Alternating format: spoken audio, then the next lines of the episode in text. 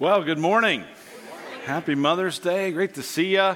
My name's Luke. I'm one of the pastors here and part of our preaching team. And um, man, aren't those little babies so cute? Oh, they're great. And I'm so glad I don't have to take any of them home with me. But man, they are sure cute. And we love you guys. And uh, those of you that are family members, thanks for uh, coming by and celebrating today. As Josh said, we're going to take a break from our study in the Gospel of John today, and I just am going to do a special kind of standalone message to try to encourage parents. You know, some things in life uh, are obvious, right? You look at a porcupine and you go, I shouldn't touch that. I shouldn't try to pet a porcupine, right? You look at a chicken fried steak and you think, this can't be good for me, right? That's just obvious. Uh, it tastes delicious, but, but obvious. I was making pancakes the other day, and my four year old little guy, Hank, said, Dad, I think they're called pancakes because they're cakes you make in a pan. So, buddy, you nailed it, right? It's obvious. Uh, another obvious thing is that parenting in a pandemic is really brutal. It's been a hard year for a lot of us as parents, and uh, lots of challenging decisions to navigate as things even reopen, uh, lots more new things to navigate. And so I just want to kind of encourage us from God's word and from God's wisdom uh, to just keep going. I want to encourage today you parents and you grandparents, those of you who are invested in the lives of kids, that you can make it and that it's worth it.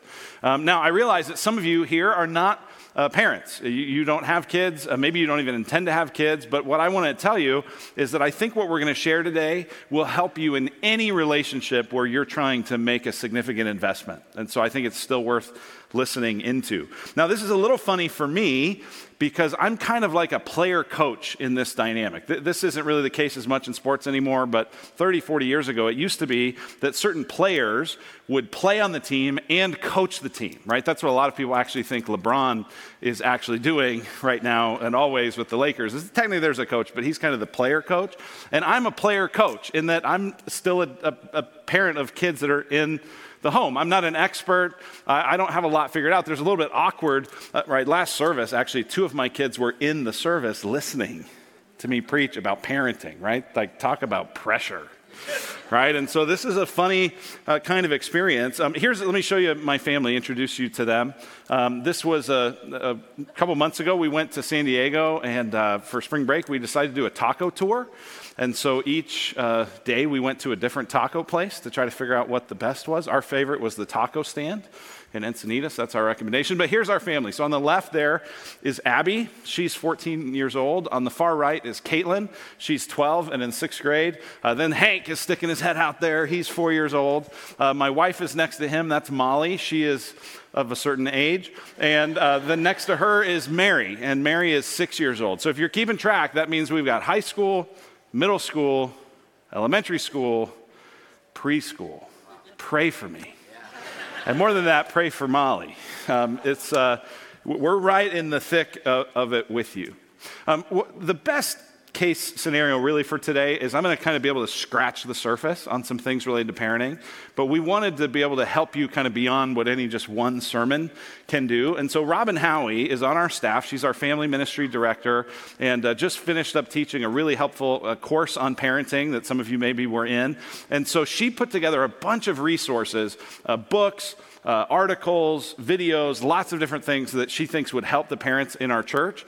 And you can find all that if you go to gateway.redemptionaz.com slash parenting. And I think the best thing that she has on there is there's actually an opportunity that she's creating for mentorship. Because a lot of times as a parent, you kind of go, well, I could read a book on this. It would actually be really helpful to talk to somebody who's been in those shoes.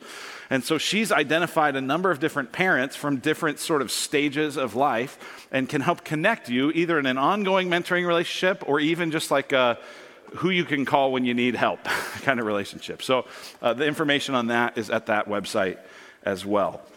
So today, what I want to do is I want to share the four D's of parenting. And these come mostly from Robin, actually. She shared these with me, and I really liked them. I added one. She had three. I, I you know, I I had to add something, right? I couldn't just preach her sermon. So I, so I uh, added one. Um, let, let me ask you, when you think about the four D's of parenting, what do you think is number one? I've heard it. I've heard it. A few of you. Discipline. discipline. Right? That's the first D that we think of, especially if you've got little kids. Discipline right? Wait till your father gets home. Discipline. Now, discipline is one of the four D's, but it's actually number four. It's number four.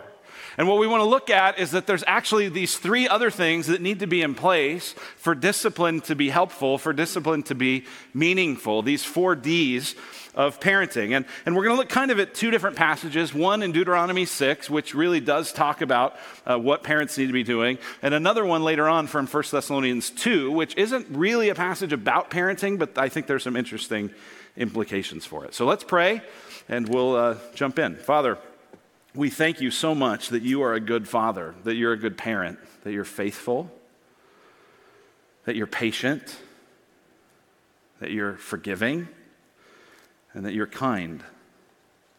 Lord, I even think right now of that passage that says that you rejoice over us with singing. And so, God, would we experience your word and your wisdom as you rejoicing over us? Would you help us with that in Christ's name? Amen. Amen. All right, the four D's of parenting. Number one is destination. Destination. We've got to think as we begin to think about what it is to be a parent what's the destination? Where's this headed? What's the goal? What's the hope of, of the eventual outcome? What is the destination? Let me ask you what is the goal of your parenting or your grandparenting or your great grandparenting? What's the goal of the people around you who are parents? See, I think if we were to look and see what is everyone aiming at when it comes to parenting, we'd find that what we're aiming at is stuff like really good behavior. We would see that what our, our goal is is academic excellence, athletic prowess, achievement, success. A lot of times, if we're honest, our destination, our goal is not any bigger than I just don't want to be embarrassed at the grocery store. Sometimes it's about competition. I'm going to raise my kids better than my sister. Sometimes it's a, it's a not goal for parenting. I'm going to not do it like I was raised. I'm going to not do it like those people. But none of those are big enough. None of those are long term enough. This was shaped for me in a really helpful way about 12 or so years ago. One of the founding elders of Redemption Gateway was a guy named Charlie Jolly. He's since gone to be with the Lord. Um, but he was such a, a great uh, voice of wisdom for me and for some of the other younger leaders as this baby church was getting started. And the thing he would always tell me, he'd say, Luke, you got to remember, because at that point, Abby and Caitlin were little. They were little, little. And he'd say, You got to remember, you're going to know your kids a lot longer as adults than you will as kids. And that was always such a helpful reframing of perspective because so often we get stuck in the immediate thing. And it's like to go zoom out, zoom out and go, that's not the goal, that's not the destination, right? Wise parents will tell you, they'll say, the days are long and the years are short. And you're going to find a, a, day, if the Lord allows you to live long enough and He doesn't return first, where you're going to have a lot more time with your kids as adults than you ever did as, as, as little kids in your home. And so that should, that should reframe what's the destination. So I want to share with you two goals that I think, at least for me, this is what I'm aiming at as a parent. One of them's from the Bible, and one of them I think you'll just agree with. The, the first one, goal number one, this is from the Bible, is, is that our kids, this is my goal, is that they would be independent of us and dependent on God. My goal is that they would be independent of us. Do I hear an amen? Right? Like, move out have your own money and your own insurance and your own responsibilities, right? Like that's a huge, significant goal. But I don't just want that. I want them to be independent of us, but dependent on God. There's this tendency in all of us that once we become independent, once we become self sufficient, we actually forget about the Lord. That's what was mentioned in Deuteronomy chapter 6. The first few verses, verses 4 through 9, are kind of about what parents should do, but look at the destination that's in mind. This is uh, Moses speaking to the people of Israel. They've been brought out of slavery to Egypt, they're about to go into their new promised land. And Deuteronomy is this like locker room talk. Okay, we're about to go. Here's what we got to remember. And here's what it says in verse 10, Deuteronomy 6. When the Lord your God brings you into the land that he swore to your fathers, to Abraham, to Isaac, to Jacob, to give you with great and good cities that you did not build, and houses full of all good things you did not fill, and cisterns that you did not dig, and vineyards and olive trees that you did not plant. And when you eat and are full, then take care lest you forget the Lord who brought you out of the land of Egypt, out of the house of slavery. It is the Lord God you shall fear. Him you shall serve. By his name you shall swear. You shall not go after other gods. See, our goal as parents is that in the long run, our kids, having experienced so much of the blessing that we give them, having experienced all this stuff that they didn't earn and they didn't work for, that they would experience that blessing and that they'd be grateful to it for it, but then that they would look to the Lord, that they wouldn't forget him, that they wouldn't walk away from him to be independent of us and dependent of God. Now, there's a second goal, and the second goal is one I do not have a Bible verse for. It's just every parent I've ever talked to goes, Yes, I want that.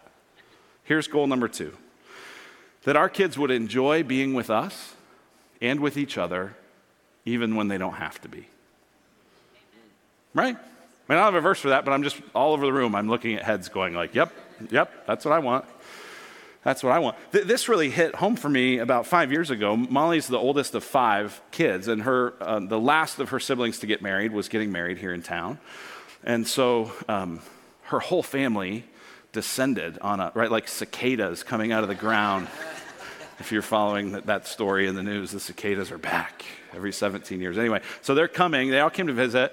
And it was a couple days before the wedding, and we were all just hanging out in our house. And I'm looking around, and there's at that point, right, all these married and about to be married couples and Molly's parents. And by that point, there's some grandkids. There's now 14 grandkids and all on that side. And everybody's hanging out and they're laughing and they're enjoying each other and it's fun. And I realized, and I'm an only child, so I always got along with myself. right? It was very different. But I'm sitting there and I'm watching them and I'm just going, this is the goal. Like, this is what I want. Right? Because a lot of, a lot of us, a lot of you that have siblings, a lot of you, and uh, even from larger families, you would go, that sounds like a nightmare. Getting my family, my whole family together? No way. We don't want to be together. I don't want to be with them. And so at some point, the conversation kind of died down, and as I'm sort of prone to do, I sort of asked the question. I, I turned to Jeff and Betsy, my in laws, and said, How did this happen? How did this, how did this happen? And we had a great conversation where all the adult kids started sharing about how they kind of developed an affection for each other and all those sorts of things. And what Jeff and Betsy basically said is, we have no idea how it happened. it was God's grace. But they did say, but this is always what we wanted. And now, just because you want something doesn't mean it's going to happen. But I think it's important that we keep that destination in mind. Otherwise, we just get too short term in our thinking. So, first is a, a destination that they'd be independent of God, dependent, or independent of us, dependent on God, that they'd want to be with us and with each other when they don't have to be. And in light of that, then, we go to the second D, which is discipleship. Discipleship. That might feel like a new word to you. Uh, the word disciple simply means to be a follower, to be a learner, to be a student. Jesus had his 12 disciples that would follow in his footsteps, learn from what he did, and try to emulate his life. And that's what it is to be a Christian, is you're a disciple. You're a follower of Jesus. And so if that's the case, that we're following Jesus, then our parenting needs to not just be raising kids, but discipling our kids. Did you notice even that was part of the vows that these parents vowed earlier, that they would train their kids to be disciples of Jesus? A disciple maker is simply a follower of Jesus who's helping other people follow Jesus. That's what we're doing. Now, if you stop and think about it, that's scary. Because you're going like, I'm just trying to feed them and get them in bed on time and get them to school and keep them dressed. I'd like to shower at least every couple days. And now you're telling me that I also have to disciple them? I have to train them spiritually? What? You, oh my goodness. It just can sound overwhelming. And it starts to sound really formal. Like, okay, we got to disciple our kids. Time for a family meeting. Right? It starts to sound like an obligation. It starts to sound like a duty. It starts to sound like, all right, family Bible study every night, 7 p.m., be there, right? And, and just imagine how excited your teenagers would be to start that. And me going, oh, kill me, right? That's how a lot of them would feel. And I'm not trying to, if you already have a practice like that in your family, praise God, hallelujah. I don't know how you did it, but way to go, right? But for a lot of families, that just isn't doesn't even sound enjoyable. And so, one of the things that I love about Deuteronomy 6 is that the vision it gives for discipleship isn't that kind of vision, it's a much more through all of life kind of vision. Look at Deuteronomy 6 with me. It says in verse 4 Hear, O Israel. By the way, this, this is what the Jews famously called the Shema. They would recite this multiple times per day, the Shema. Shema is the Hebrew word that means hear or listen. Hear, O Israel. Shema, O Israel. The Lord our God, the Lord is one. You shall love the Lord your God with all your heart and with all your soul and with all your might. And these words that I command you today shall be on your heart. Now, before we get to how we disciple our kids, let's, let's start by saying the best way to be a disciple maker is to have a white hot thing with God to love the Lord your God with all your heart and all your soul and all your might. Do you have a thing with God? Do you love the Lord not just on Sundays, not just in public, not just in front of your kids, but do you have a thing with God where you love Him and you treasure Him and you pray to Him and you talk to Him and you want to serve Him? And you don't do it perfectly and you constantly need to confess your sin and ask for forgiveness, but you got a thing with God. Do you have a thing with God? This is what our kids need to see right? Because a lot of you, if you grew up in a Christian home, I realize many of you did not, but if you did and it wasn't a good experience, my guess is it's not because of the things you were taught, it's because of what you saw lived. That's what made it hard to embrace the faith. Andy Stanley says it this way He says, Your parents' behavior, not their advice, determined whether you would want to be like them or be with them. Think about that. Just think about your parents.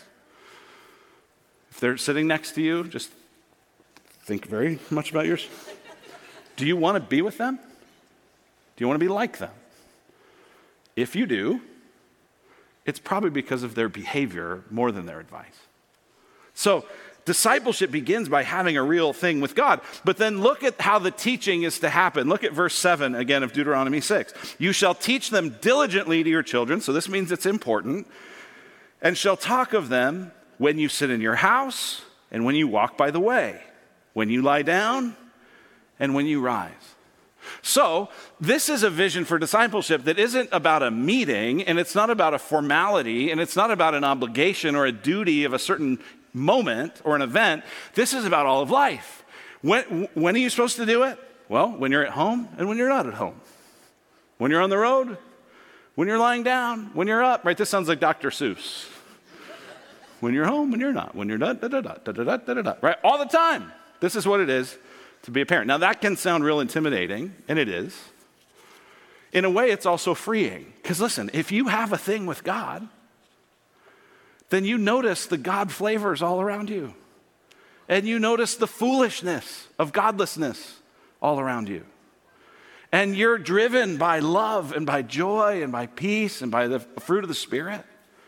And it starts to get a little bit easier. And then it's about just being intentional. And so I want to share with you just a couple things that, that have helped in our family. This is not the full extent of how we try to disciple our kids, but I, I, I thought these potentially could be helpful for some of you. And so the first one is something that I just call full body prayer.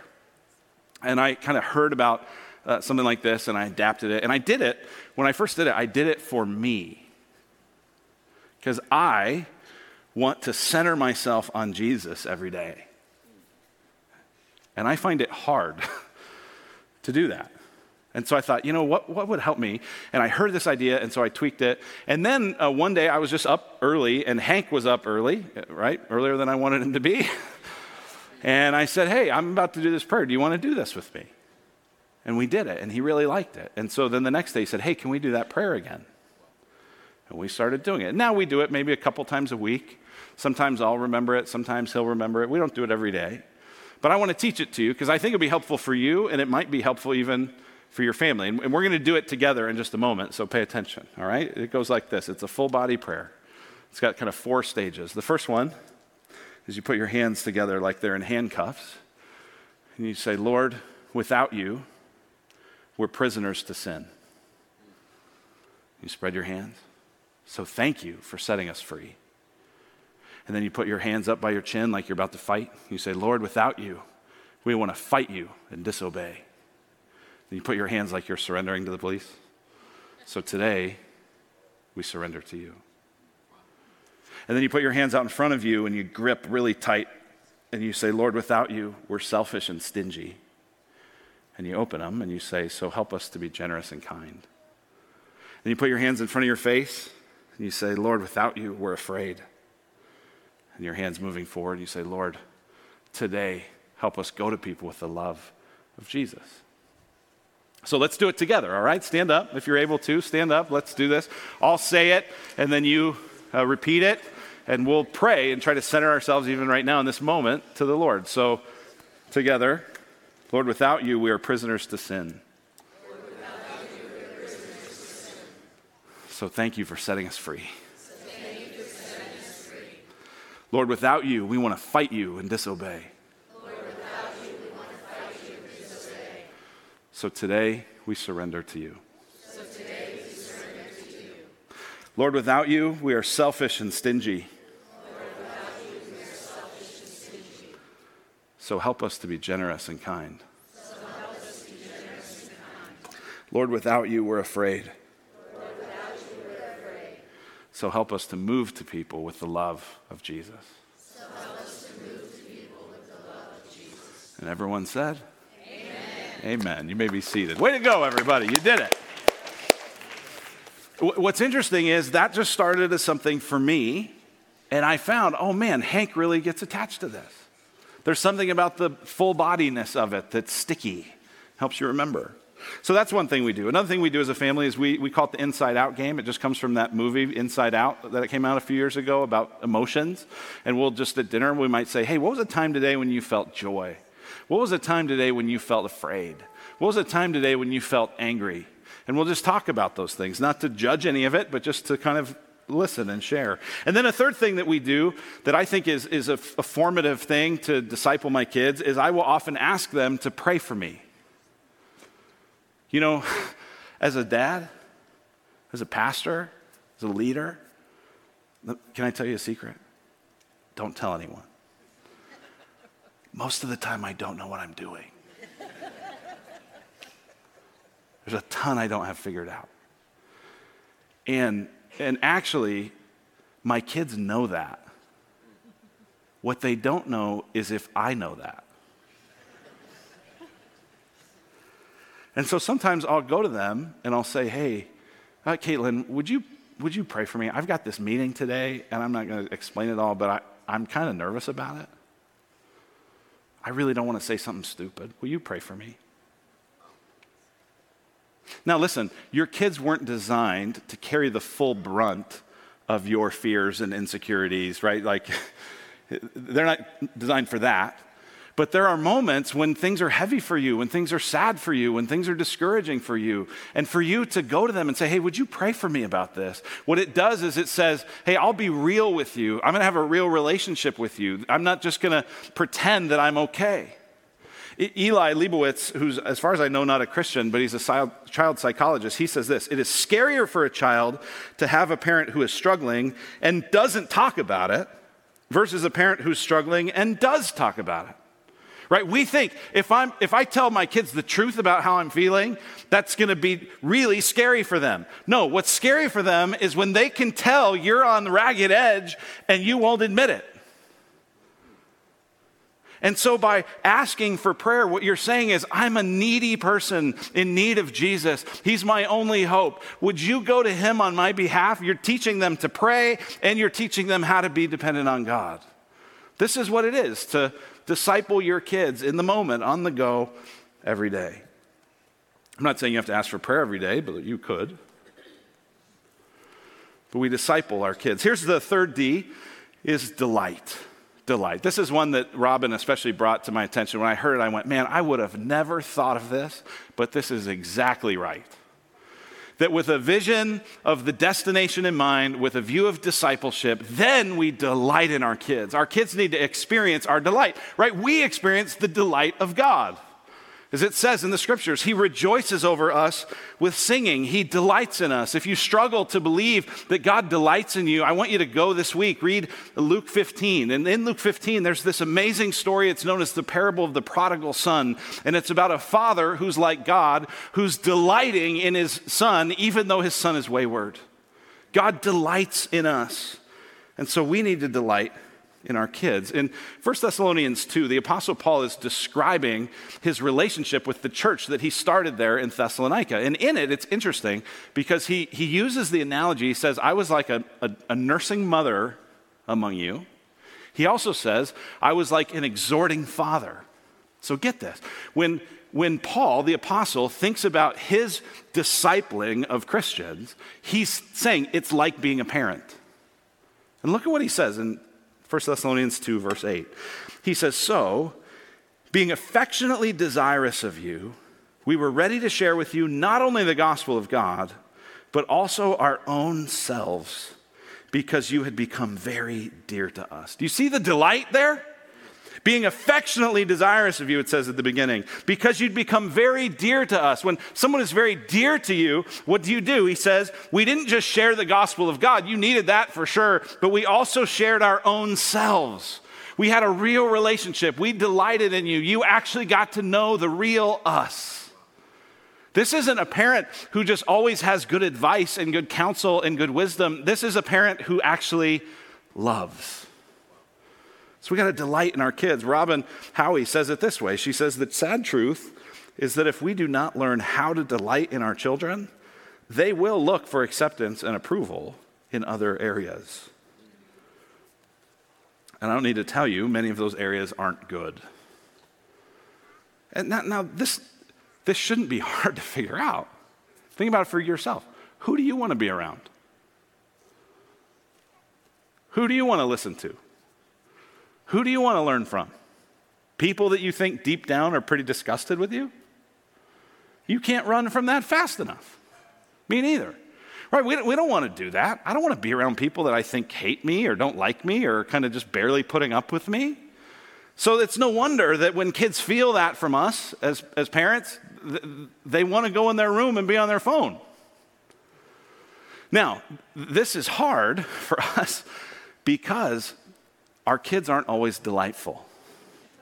I didn't hear an amen to that, but I probably could have. Our kids aren't always delightful, and yet we're called to delight in them. How do we do that? Well, spoiler alert, we're not always delightful either.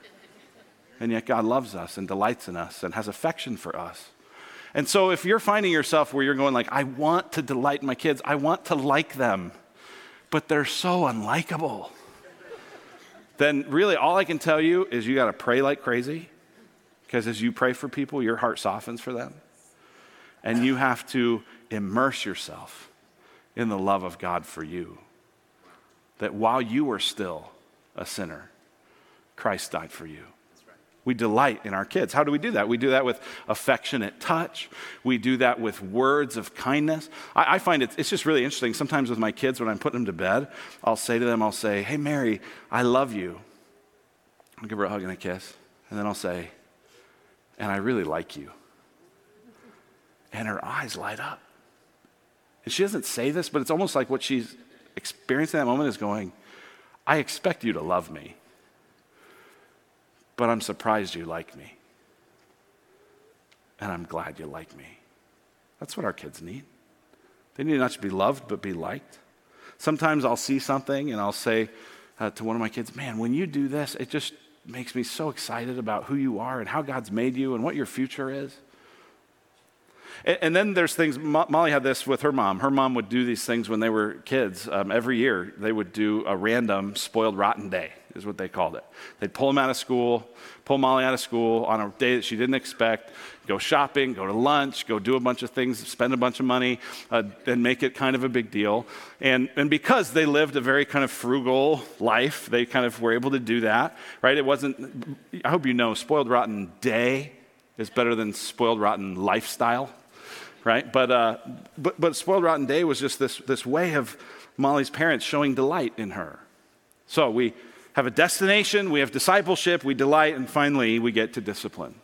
And I think this really is the right order is that number four is discipline. Because if we start with discipline, then there's no real context for all these other things. And yet, if we start with these other things, by the time we get to discipline, our kids are actually comforted by it.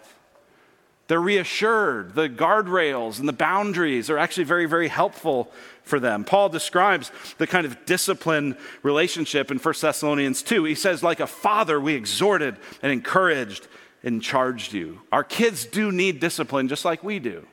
So, what are some guidelines there? Here's some guidelines. First, start strict and then loosen. Right, those of you, especially with young kids, start strict and then loosen. If you start loose and you try to get strict, I'm seeing some nodding heads of people with gray hair that are like, that's hard. Don't, don't do that. Start strict and then loosen. Here's a big one. I, have made this mistake more than I would like to admit is don't make rules that you aren't prepared to enforce every single time.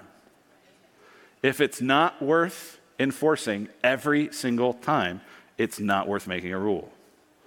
Because what you'll do is you'll make a bunch of rules and then you'll enforce it arbitrarily based on how you feel that day, how angry your kid made you, and you'll just exasperate them very few rules enforced every time is far better than a bunch of rules that you're going to half-heartedly do.